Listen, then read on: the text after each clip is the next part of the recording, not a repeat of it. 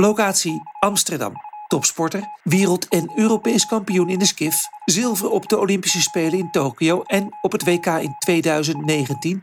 Toen nog roeiend in de vier zonder. Toproeister Carolien Florijn. Dat ze voor mij alles belichaamt wat een topsporter moet hebben om het maximale eruit te halen. Dus zij staat volledig open voor nieuwe ideeën, voor inzicht om te verbeteren. Ze is enorm bescheiden, enorm leuk iemand om mee te werken. Maar ze is zo gedreven dat ze daadwerkelijk de consequenties neemt om te doen wat nodig is om het beste eruit te halen. Dus ja, volgens mij belichaamt dat de ultieme topsporter.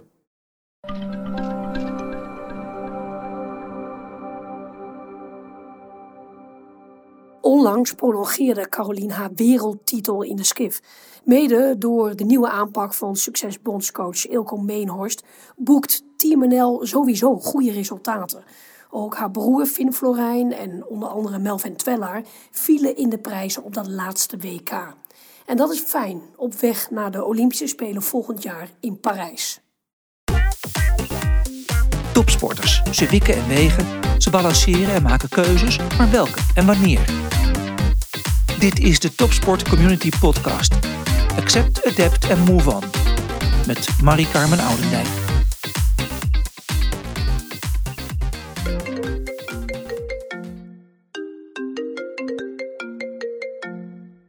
Ah, Pieter. Hey Marie, hoi. Ik heb een uh, thuiswedstrijdje hoor. Ik ga naar de Bosbaan in Amsterdam. De Bosbaan, daar zit onze roeiequipe. En, en dan met de Caroline Florijn gesproken. Ja, dat klopt. Helemaal waar. nou ja, weet je, ik ben natuurlijk van een oudere lichting en ken, ken haar uh, vader vrij goed, Ronald Florijn. Uh, haar moeder heeft natuurlijk ook op topniveau geroeid. Dus ze heeft wel degene mee. En dat laat ze ook zien. En ja, weet je, ik ben heel erg benieuwd hoe het met er is. En, en ja, en de sportliefhebbers kijken natuurlijk rijkhalsend uit naar wat ze dadelijk in Parijs gaat presteren.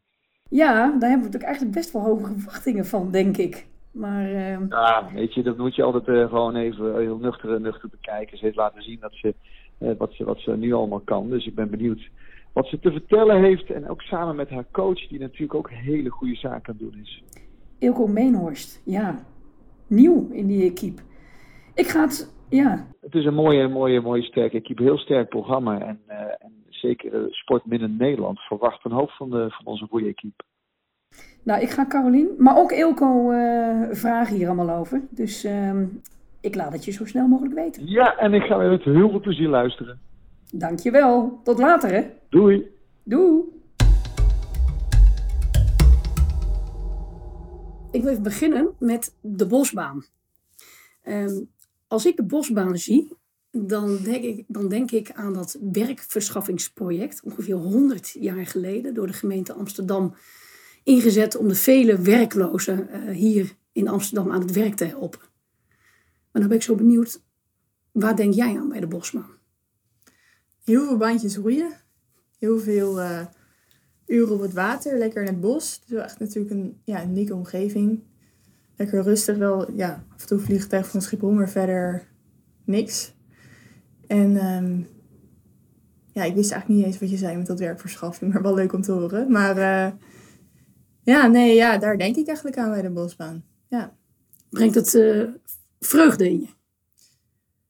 Ja, nou, ik, ja, ik vind het op zich vind ik het ook wel heel leuk om op de Amstel te varen. Als je op de bosbaan roeit, één baantje is natuurlijk vier kilometer. Dus dan uh, nou ja, het is, het is ook een wedstrijdbaan. Dus dan, nou ja, natuurlijk van de start naar finish is dan twee kilometer. Dus dat is dan een wedstrijd. Maar trainingen doe je natuurlijk gewoon telkens rondjes. En op de Amstel kun je wel wat lekkerder doorvaren. Maar ja, het is ook eigenlijk wel lekker omdat je telkens stopt. Moet natuurlijk rondmaken. Dus weer keren.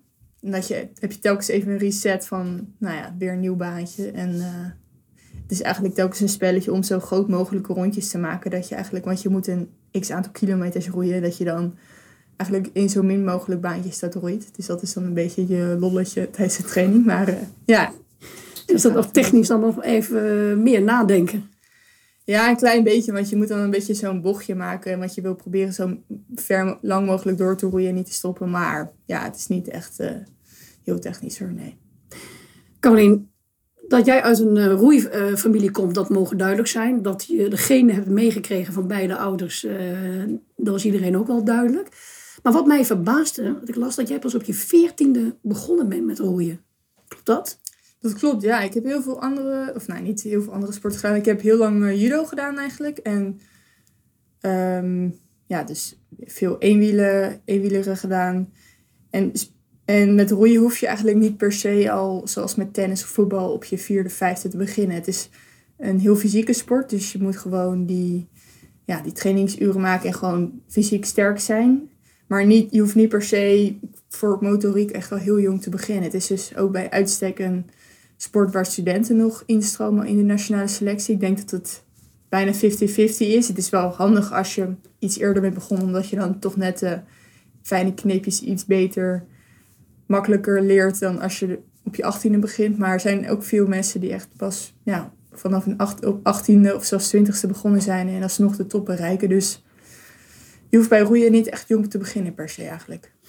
Waar ligt dat nou precies aan? Ik heb zelf ook uh, geroeid, maar uh, toch vind ik het om te beginnen best wel een moeilijke sport. Ja, ik denk, ja, het is, ik denk wat mensen lastig vinden in het begin. Want veel mensen hebben het waarschijnlijk wel eens gedaan in de sportschool. Zo'n ergometer, roeiergometer. De volgorde inderdaad. Dat is, ja, je gebruikt je hele lichaam. Dus je hebt eigenlijk een koppeling. Het is eigenlijk uh, benen, rug. Of ja, hoe moet ik het wel goed zeggen? Benen, rug, armen. ja. Um, en ja, ik zelf denk er bijna niet meer over na. Maar als je dat inderdaad in het begin gaat doen, dan is het nog best wel even uh, schakelen. Dus dat moet je inderdaad wel een beetje onder de knie krijgen. En ja, vooral zodra je in een schriftje, als je in een schriftje gaat zitten, zit je, heb je natuurlijk ook een beetje met die balans te maken. Maar dat kun je op zich wel vrij snel onder de knie krijgen. En natuurlijk, kijk, ik ben ook nog elke dag bezig met techniek. En ik roei nu al, ja, nu al meer dan tien jaar. Het gaat snel. En je, je hebt telkens toch nog kleine dingetjes die je kan verbeteren. Dus je bent eigenlijk nooit uitgeleerd. Ik denk dat je dat wel in elke sport natuurlijk hebt. Dat je dingen gaat analyseren en nog meer perfectioneren. Maar in basis kan je roeien wel vrij snel uh, leren. En er zijn natuurlijk hele vele combinaties. Jij hebt er ook al heel veel gehad. Nu zit je dan in de skif. Um, is het nou noodzakelijk dat je al die combinaties uh, doorloopt? Dat je er meerdere beoefent? Ja, dat is inderdaad het, ook het leuke aan roeien. Je hebt inderdaad heel veel mogelijkheden van uh, ja, dubbel, dus met twee personen, met vier personen of in een acht. En ik denk dat het wel sowieso heel leerzaam is ook om in ja, grotere nummers te zitten. Omdat het zijn, nou ja, bijvoorbeeld als je een 8 zit, dat is veel sneller, een veel sneller nummer. Dus nou, je kan je voorstellen dat bijvoorbeeld je catch, dus waar je blad in het water doet, die, dat gaat veel sneller een 8. En als je dan weer terug gaat in je skiff, dan kan je dat eigenlijk weer toepassen in een langzamere boot. Dat je wel die snellere bewegingen maakt. Dus ik denk sowieso dat het schakelen tussen meerdere boten roeien heel leerzaam is. En ook die, team, die teamdynamiek natuurlijk die je hebt. Dus dat het sowieso wel uh, ja, heel leerzaam is. Nou is uh, roeien uh, voor jou een, een, teamsport. En eigenlijk teamwork is sowieso wel een, een sleutel tot succes. Ja. En nou vroeg Pieter nog aan mij of ik dat aan jou wilde vragen. Van, toen je bijvoorbeeld de zilveren plak nog in, in Tokio won, was dat nog met vier. De vier zonden. Um, en, en, nu zit je in de skif. Um, ben je nu echt alleen of heb je dan nog wel een samenwerkingsverband met een team om je heen? Ja, je hebt natuurlijk altijd een team om je heen. Want uh, nou ja, je, je werkt samen met een fysioloog hier, uh, met je coach, met de bondscoach die eigenlijk natuurlijk alles aanstuurt. En hier wordt voor je gekookt. Dus het zijn eigenlijk allemaal factoren die ervoor zorgen dat jij uiteindelijk uh, in je eentje die prestatie kan neerzetten. Dus ja, het is eigenlijk samenwerken, maar dan ja, dus niet op het water, dan zit je wel in je eentje, maar eigenlijk daaromheen heb je een heel team. En je vaart, ja, je zit in je eentje in je boot, maar je vaart natuurlijk wel vaak samen met andere boten. Dus in die zin, je traint ook niet per se alleen. Dus um, ja, en ik vind het wel, het is heel anders natuurlijk dan wanneer je met meerdere mensen in een ploeg zit, maar het is wel, ik vind het zelf wel prettig, omdat je, nou ja, je hebt je bepaalt, in ieder geval als je op het water bent, bepaal je alles zelf wat je doet en wanneer doet. Dus je hebt zelf iets meer regie in handen in die zin. Maar ja, het is, het is zeker anders dan uh, in de vier zonder.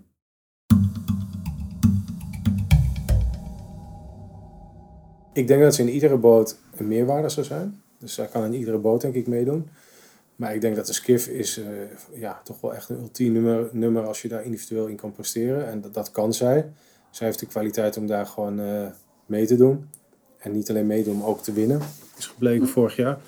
Ja, ik denk dat dat zo uniek is. En het past ook heel goed bij haar persoonlijkheid. Zij kan dat. Ze heeft uh, die motivatie vanuit haarzelf uit. Die drive om, uh, om uh, het beste eruit te willen halen. Ja, dat, dat kan je in de beste vorm eigenlijk in de skiff doen. Want in een ploeg ben je altijd natuurlijk aan andere mensen gekoppeld. En dan ben je ook afhankelijk van anderen om die prestatie neer te zetten. Dat is een andere dynamiek. Dat is natuurlijk ook heel mooi. Maar ik denk voor Caroline dat dit wel een ultieme uitdaging is. En het past ook bij haar.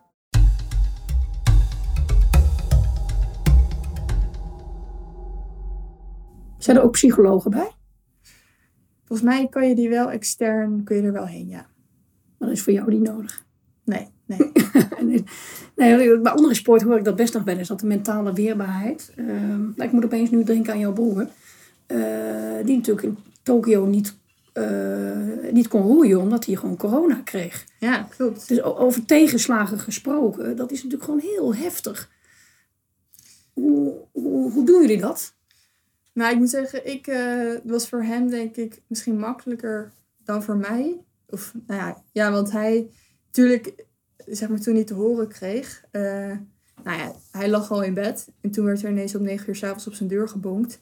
En moest hij binnen een kwartier alles gepakt hebben. En nou ja, dat overvalt je natuurlijk. Hij zou de ochtend erna, uh, had hij moeten roeien.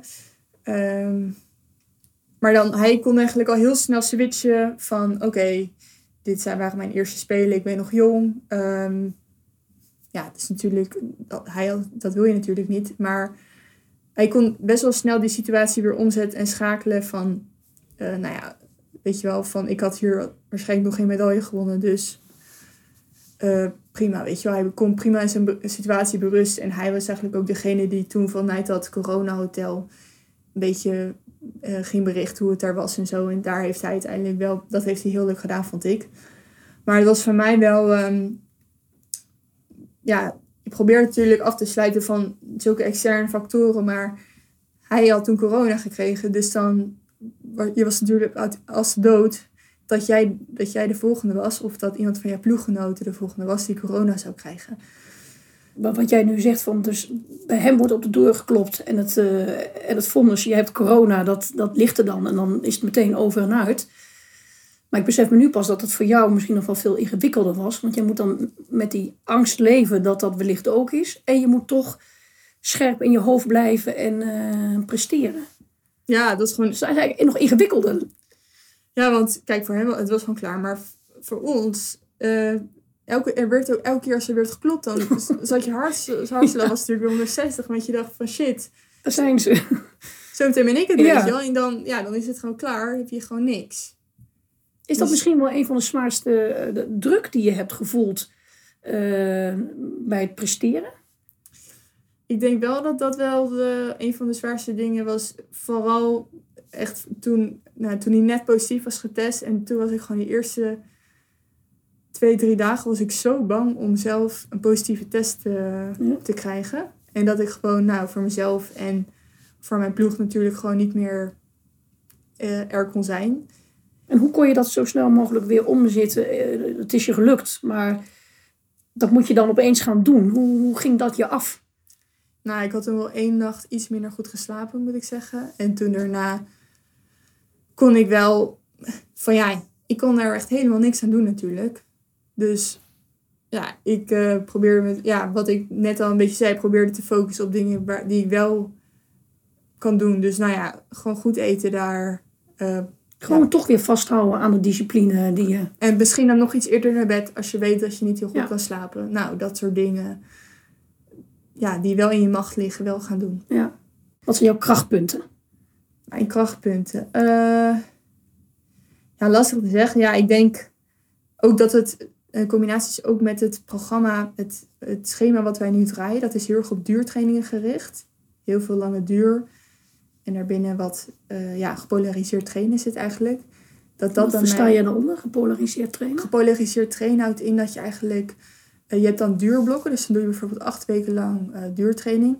En dan heb je krachtblok, dus dan doe je drie weken lang krachttraining. dus het is heel erg gescheiden, zeg maar. Van als je duurtraining doet, doe je ook echt alleen maar duurtraining, gewoon lage hartslag, eh, lange trainingen. En als je dan uh, dus krachtblok hebt, dan doe je heel erg specifiek op zware krachttraining. Um, ja, duur wordt eigenlijk helemaal teruggeschroefd. Uh, dus op die manier heel erg gescheiden. En ook als we bijvoorbeeld, dan hebben we, soms hebben we dan intensiteit en dan is het ook heel veel intensiteit. Um, maar dat is heel erg gescheiden allemaal. Het, is, het loopt niet door elkaar heen.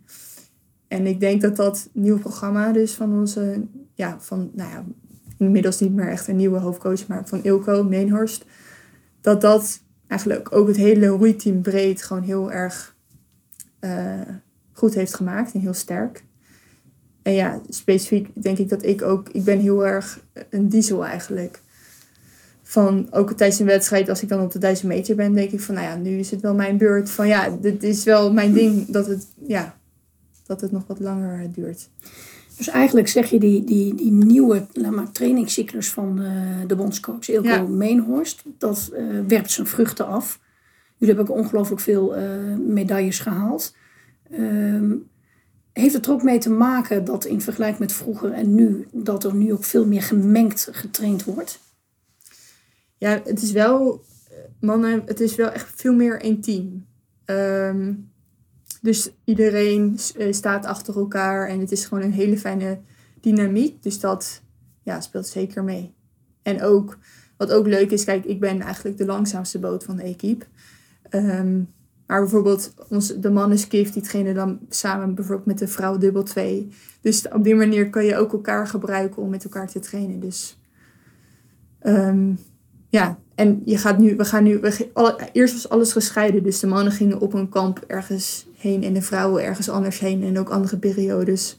En je, je was eigenlijk een beetje, je leeft een beetje afzonderlijk van elkaar. En nu het echt één grote groep en dat straalt natuurlijk ook wel kracht uit, denk ik.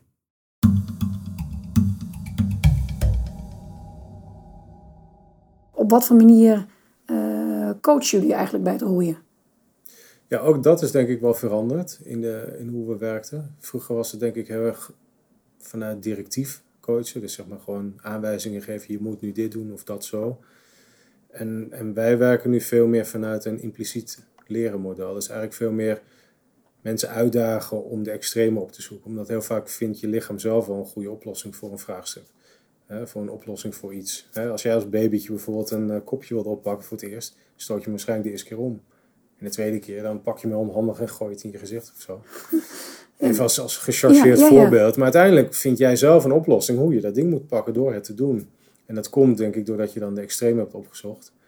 Uh, dus wij werken heel erg vanuit een model waarbij we atleten meer uitdagen om dingen te ontdekken en te doen. Uh, en dat ook wel in combinatie met natuurlijk expliciete dingen. Maar we proberen gewoon varianten vinden waarbij we mensen iets meer impliciet coachen.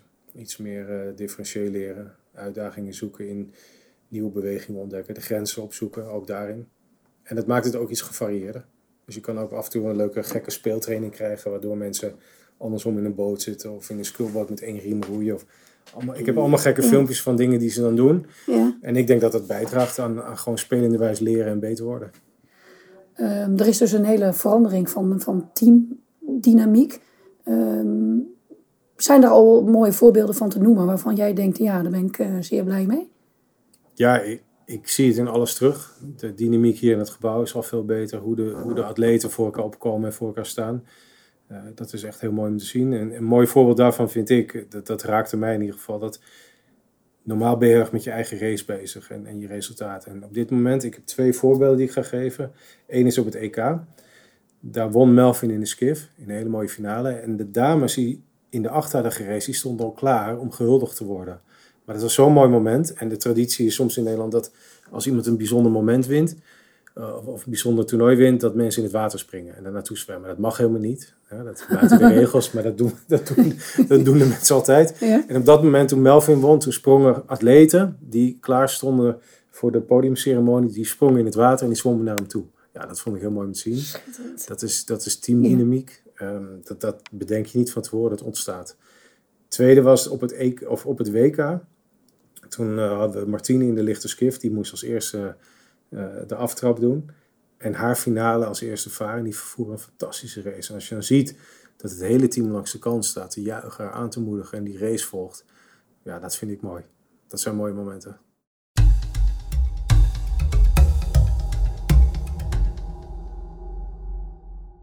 En wat betekent Ilko eigenlijk voor je? Wat is, wat is jouw band met Ilko? Ehm, ja, Ilko is natuurlijk essentieel omdat hij natuurlijk al deze veranderingen die er nu zijn en hoe het nu is, teweeg heeft gebracht.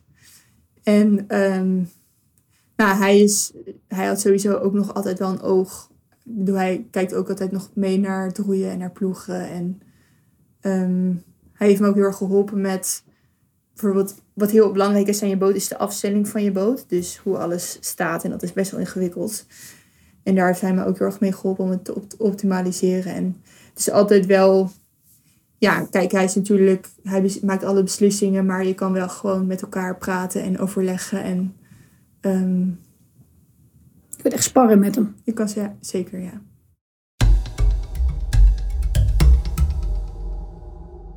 Wat vind jij een heel mooi, dierbaar moment van Carolien? Ja, ik denk de eerste keer dat zij een groot toernooi won. En dat was eigenlijk het EK, vorig jaar in München. Uh, dus gek genoeg niet de WK, want dat is natuurlijk het hoogst haalbare. En dat was ook nog niet eerder gedaan, hè? bij vrouwenskiff goud winnen voor Nederland. Dus dat was uniek.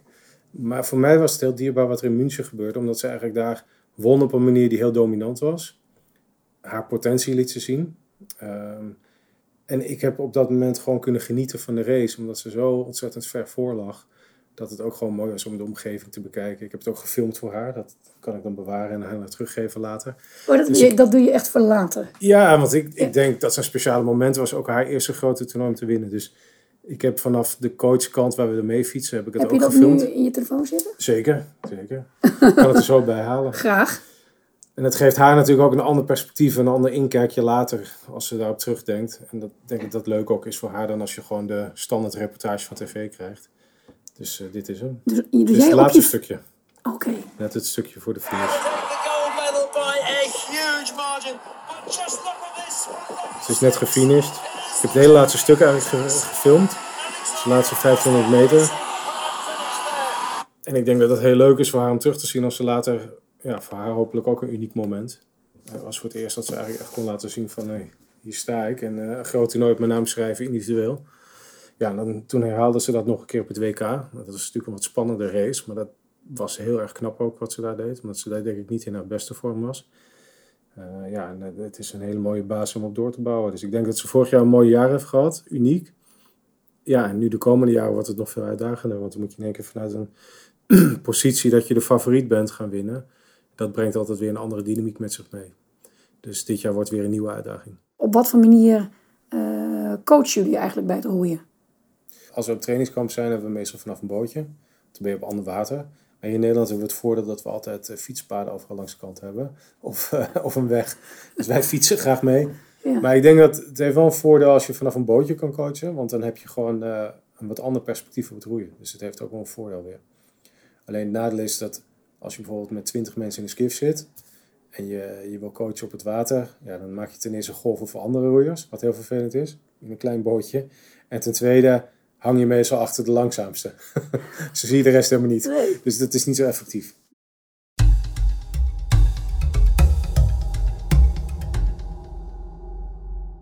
Wat is jouw planning uh, op lange termijn uh, nu? Um, ja, ik denk nooit heel erg lange termijn als ik eerlijk ben. Van nou ja, natuurlijk de stip nu ver op mijn horizon is uh, Parijs. Of, nou ja, dat gaat eigenlijk al best wel snel nu. Ja, nog gewoon een goede winter draaien, veel trainen en dan uh, dat seizoen. En dan, ja. Wat is eigenlijk de, de, de leeftijd? Uh, hoe, hoe ver kun je eigenlijk met roeien op topniveau doorgaan? Ze zeggen dat je, we hebben wel eens gehoord dat je, dat je op je top bent rond je 27ste, 28ste. Maar bijvoorbeeld mijn grootste tegenstander in de skiff, tenminste vorig jaar, Emma Twig, die ook Olympisch kampioen was in Tokio, die is nu 35. Dus je kan het best wel nog eventjes uh, rekken. Ja, en ik hoop ook, uh, je weet natuurlijk nooit, maar ik hoop dat, het, uh, dat ik ook nog zo lang ook plezier heb in de sport en kan doorgaan. Ja, want dat is het belangrijkste, plezier, denk ik. Ja. ja. Als jij een, um, een, een advies zou kunnen meegeven aan de generatie alweer onder je. Uh, met de wetenschap wat jij zelf tot nu toe hebt meegemaakt. Wat zou jij dan de generatie onder je willen meegeven? Ik denk vooral ga gewoon ehm, ja, veel sporten doen. Ja, dingen die je leuk vindt. Ja, ik zou dus heel erg aanraden om te gaan eenwieleren. Dat eh, is denk ik een goede basis voor heel veel dingen. En, ehm, En waarom is dat een goede basis?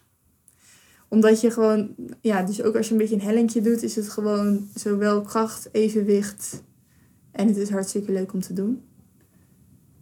En dat je dan ja, eigenlijk al een basis hebt voor heel veel sporten. Dus ja, of ga op circus of zo, dan leer je ook nog jong leren.